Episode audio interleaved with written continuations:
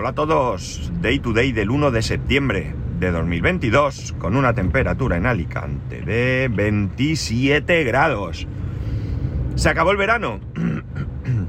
Pues hombre, yo diría que con 27 grados eh, a las 8.30 de la mañana, porque amigos, lo de grabar en casa esta semana lo llevo fatal, no diríamos que se acabó el verano, ¿verdad? Está claro que depende mucho de la zona en la que viváis y depende mucho de otras circunstancias, pues el verano se ha acabado. Eh, hay sitios donde ya hace mejor temperatura, eh, habéis empezado a trabajar y eso puede hacer que eh, decidamos que el verano ha terminado. Pero realmente no lo ha hecho. No lo ha hecho al menos aquí. En primer lugar porque en mi caso concreto nosotros ya estamos trabajando de, de, de hace yo ya pues ¿qué? tres semanas o así, al menos. Mi mujer dos. Y bueno, pues esa sensación podríamos haberla tenido antes, cosa que evidentemente no ha pasado. Eh, mi hijo no ha empezado, bueno, mi, ni mi hijo ni ningún niño ha empezado todavía el colegio en la comunidad valenciana.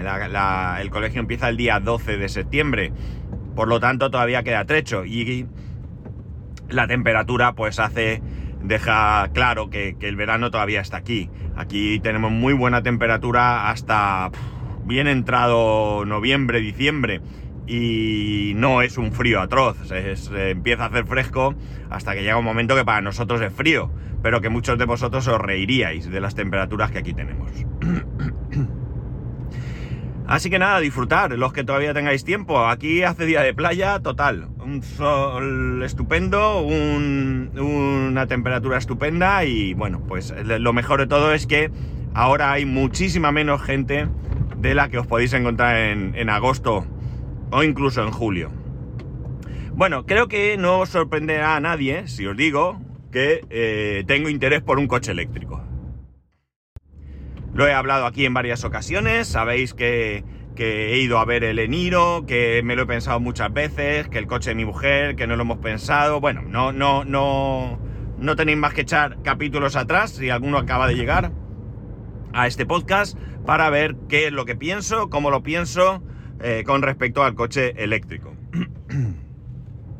Eh, es un tema que me gusta porque se han generado interesantes debates en el grupo de Telegram con algunos de vosotros a favor, en contra. No, no en contra, porque realmente creo que no es en contra, sino más bien expresando vuestras serias y legítimas dudas con respecto a la, que sea el momento de comprar un coche eléctrico o que el coche eléctrico, como lo conocemos, sea el, el futuro, eh, entendiendo pues que hay otras alternativas, que si el hidrógeno, bueno, eh, eh, debates, como digo, muy muy interesantes con respecto a este, a este tema.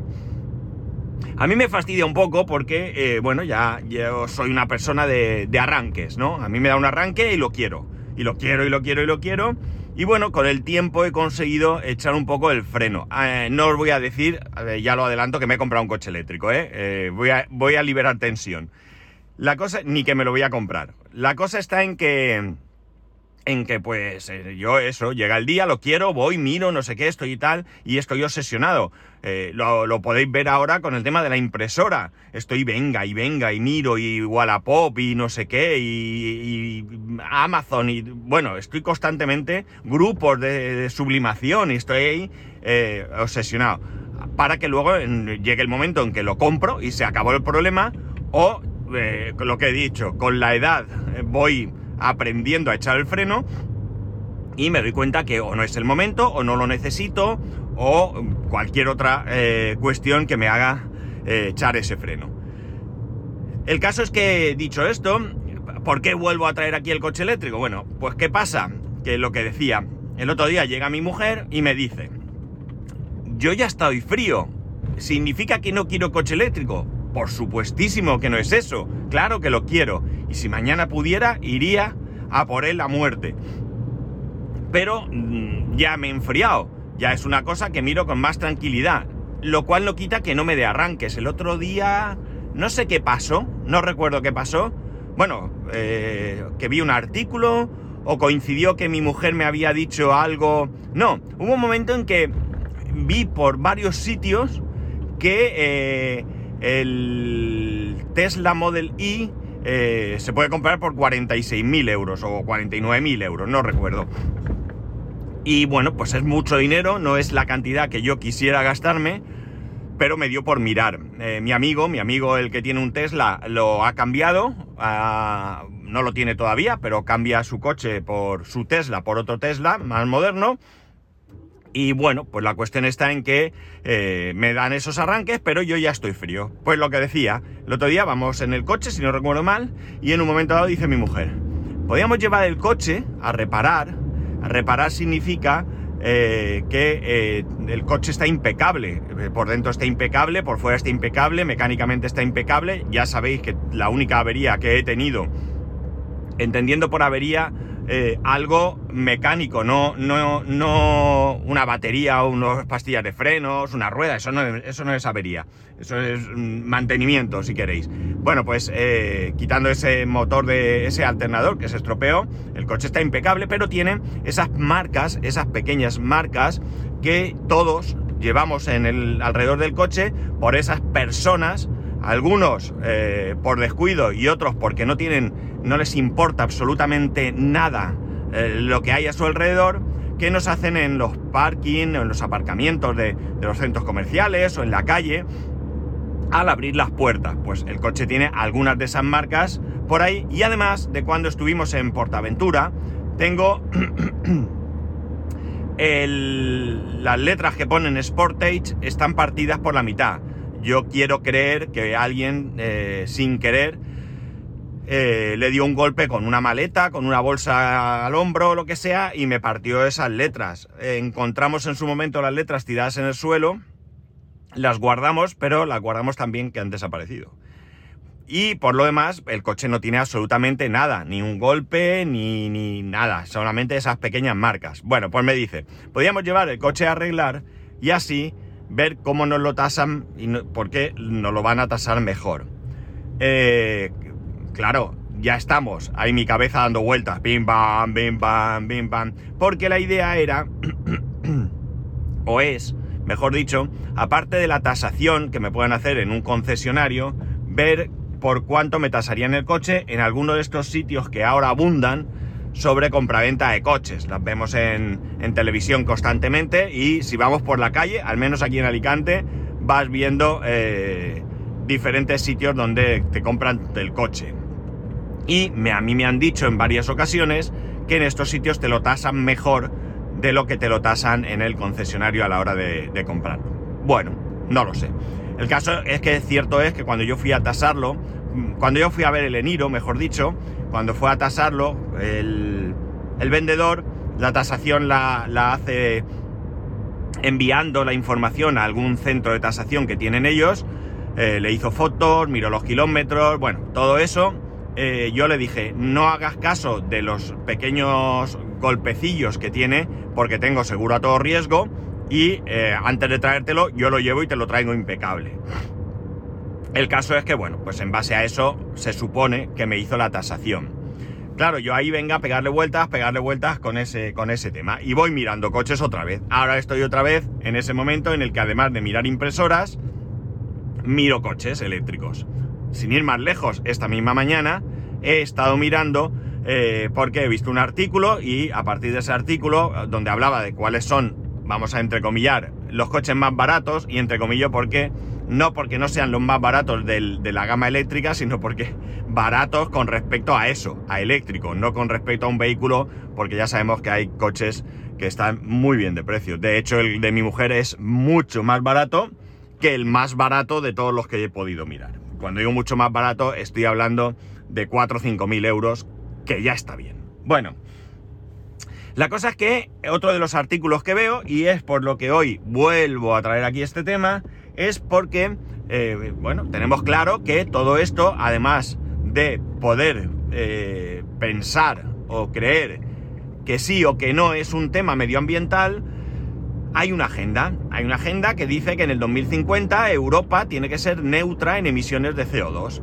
Y para ello, entre otras cosas, hay que acabar con los coches de combustión. En España ya sabemos las ayudas que tenemos, hasta 7.000 euros eh, 7.000 euros si achatarras un vehículo y 4.500, si no estoy equivocado, porque siempre tengo dudas si son 4.000 o 4.500, si no achatarras ese vehículo. Ayudas, por cierto, que siempre hay que recordar que son falsas. Son falsas en cuanto a cantidad, porque luego hay que declararlas en nuestra eh, renta anual y evidentemente va a repercutir en ella. Pero bueno, quitando eso, tienes ayudas, tienes ayudas también a la instalación del cargador en casa y bueno, pues es lo que hay, para bien o para mal, es lo que hay. Ayudas que tardan en el mejor de los casos 10, 12 meses, si no más, pero bueno, ese es nuestro planteamiento. Es un planteamiento que evidentemente no es suficiente. He leído que las ventas de vehículos en España eh, son 28.000 unidades o algo así, me parece recordar. Y todo esto viene, como digo, porque en Francia eh, están dándole vueltas a una decisión que eh, parece que no está todavía tomada, que, pero que podría ir en un sentido eh, bastante interesante con matices.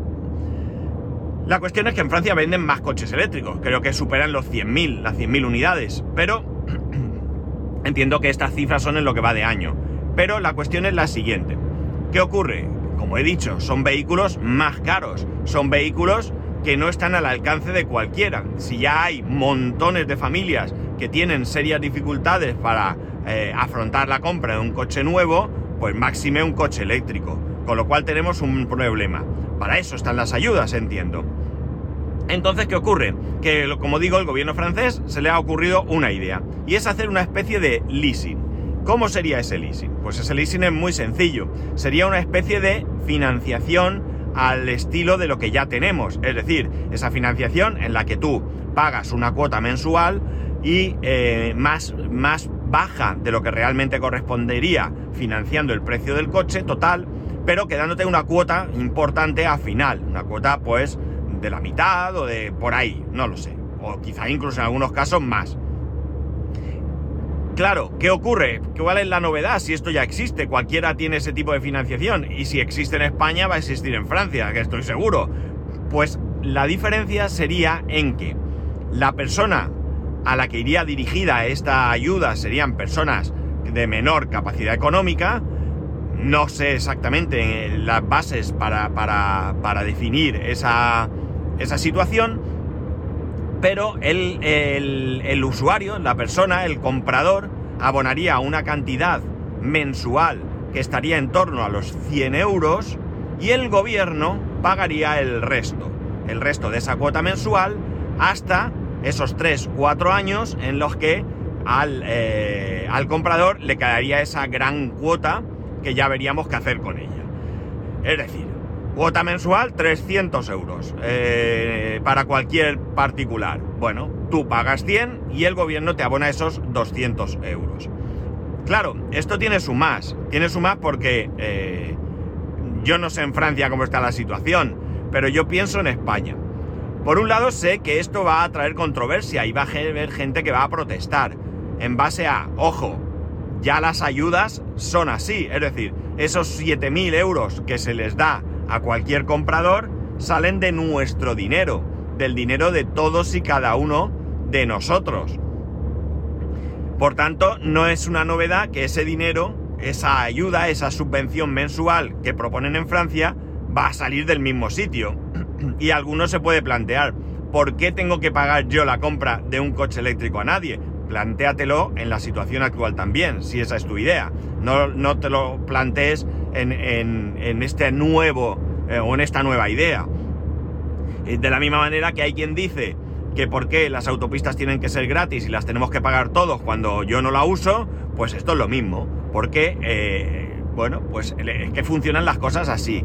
También podríamos pensar que por qué gastar en el coche eléctrico y no en sanidad o en educación. Escucharme, podéis sacarle a este respecto todas las pegas que se os ocurran, todas. Pero no voy por ahí, no es, esa, eh, no es ese el debate que quiero traer. El debate es si esto puede resultar interesante eh, para la población en general. Eh, porque volvemos al tema que para mí sigue siendo el hándicap del coche eléctrico, y es el tema de cargadores.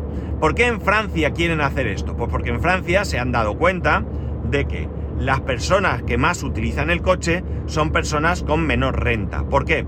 Porque en un momento dado, por la situación económica, han tenido que mudarse a zonas más alejadas de la ciudad y por tanto, para ir a trabajar, no tienen más remedio que coger coche.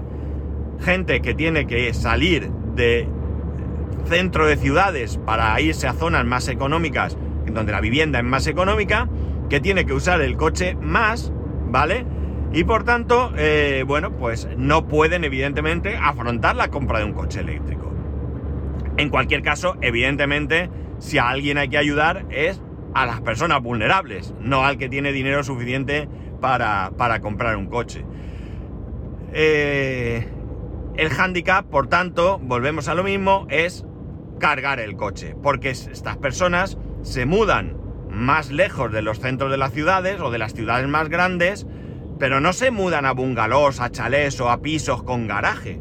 Siguen comprando casas que, en las que tienen que aparcar en la calle. De poco vale que yo subvencione de manera fantástica y maravillosa un vehículo, eh, porque también entiendo que esa subvención iría destinada a vehículos de un determinado importe. En Francia eh, creo que las ayudas que hay actualmente son 6.000 euros para coches hasta 47.000 euros o algo así y eh, 2.000 euros para coches de, eh, de ahí de 60.000 o algo así. Algo me falta porque ¿qué pasa entre 47 y 60, ¿no? Pero bueno, las ayudas están por ahí. Las ayudas en principio son para cualquier coche que cumpla unas condiciones. No sé si es que el precio esté por, en España al menos, que esté por debajo de 50 o 55 mil euros eh, o, algo así sin IVA.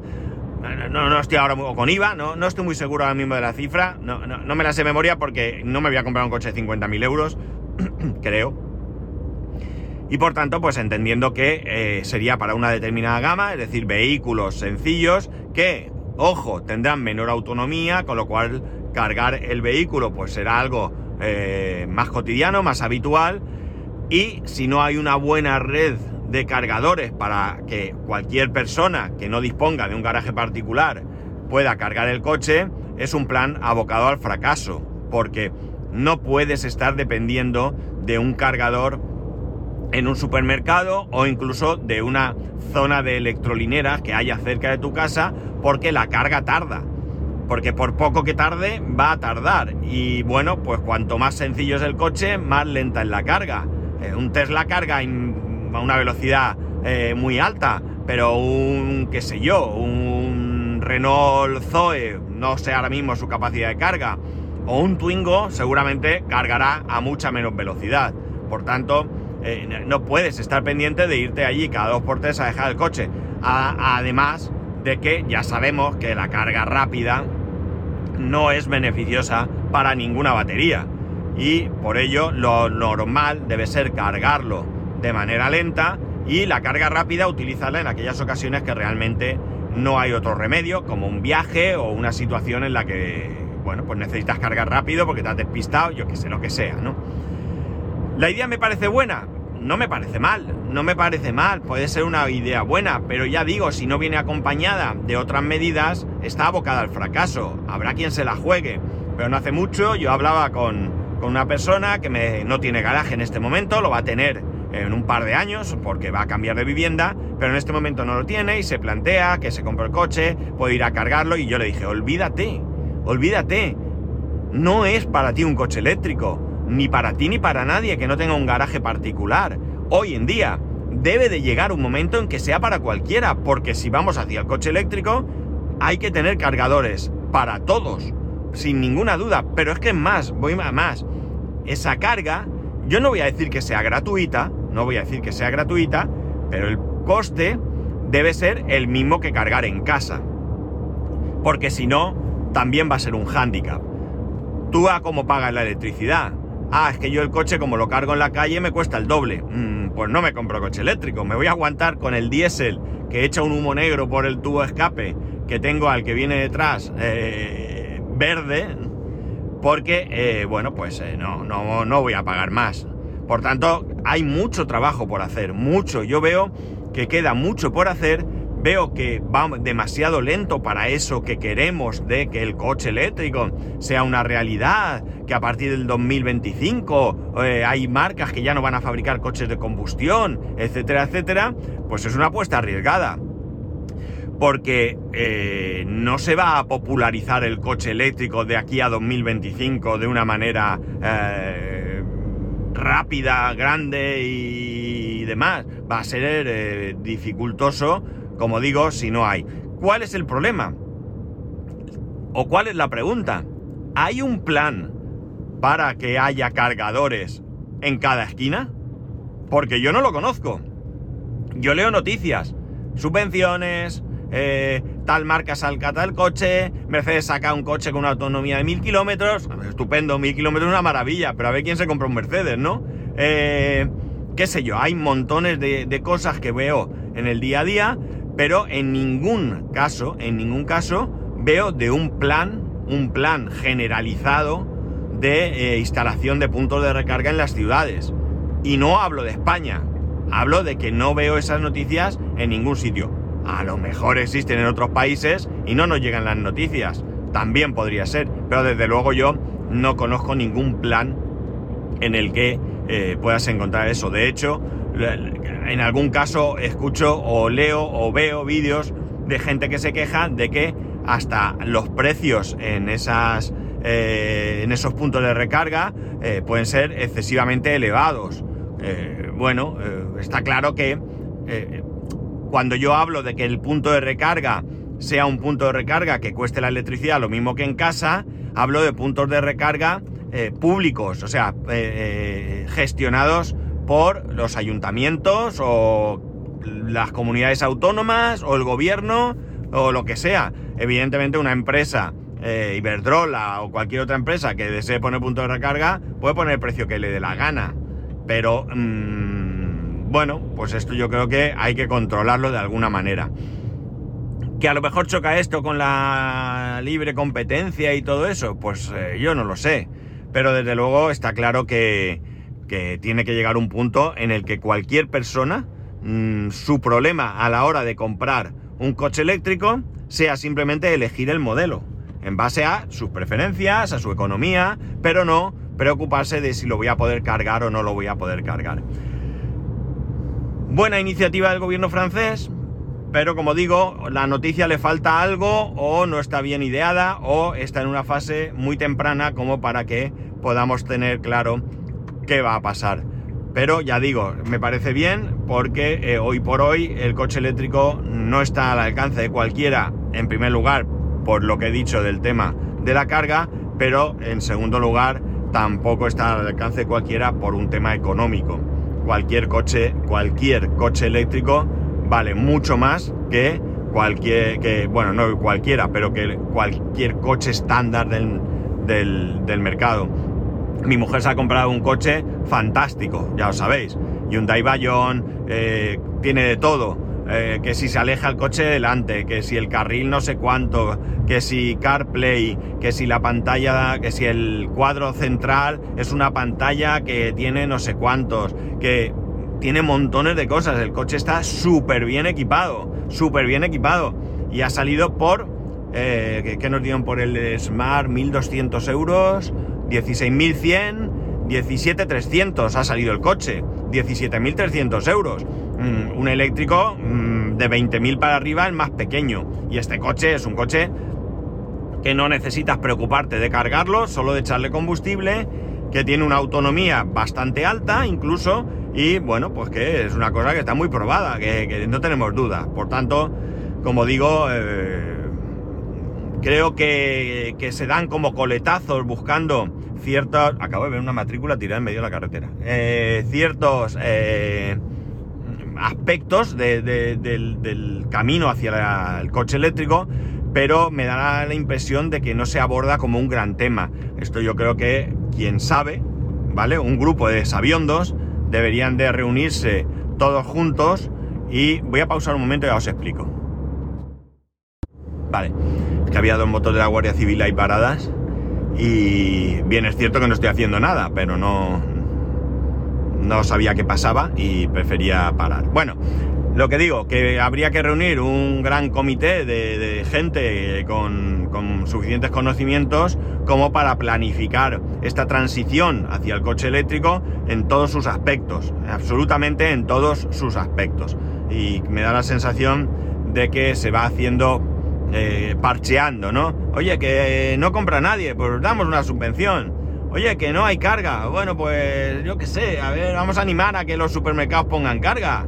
Eh, no, yo creo que, que, hay que buscar una, una, como digo, una manera de abordar todos los aspectos necesarios para esta transición y a partir de ahí, pues ir trabajando en ello y facilitando las cosas. Me da que esto al final vamos a tener ahí parches y parches y parches hasta que llegue el momento en el que a ver qué haremos con todos esos parches y con la eh, nula posibilidad de comprar un coche que no sea eléctrico. Bueno, no sé cómo está la cosa en otros países. A ver, los que me escucháis de otros países, eh, contadnos un poco cómo está el tema de los coches eléctricos en, en vuestro país. Que, ¿Cómo está la situación? Si hay posibilidad, si no hay, si hay avances, si hay... No sé, me da igual. Contadnos cosas que, que veamos cómo, cómo va esto, porque al final mi percepción únicamente en general es la de España, salvo casos como este que veo un artículo eh, de otro país. Así que nada, ya sabéis que estoy abierto a escucharos, que lo podéis hacer en el grupo de Telegram, o si no, podéis escribirme a arroba spascual, spascual arroba el resto de métodos de contacto en spascual.es barra contacto, un saludo y nos escuchamos mañana.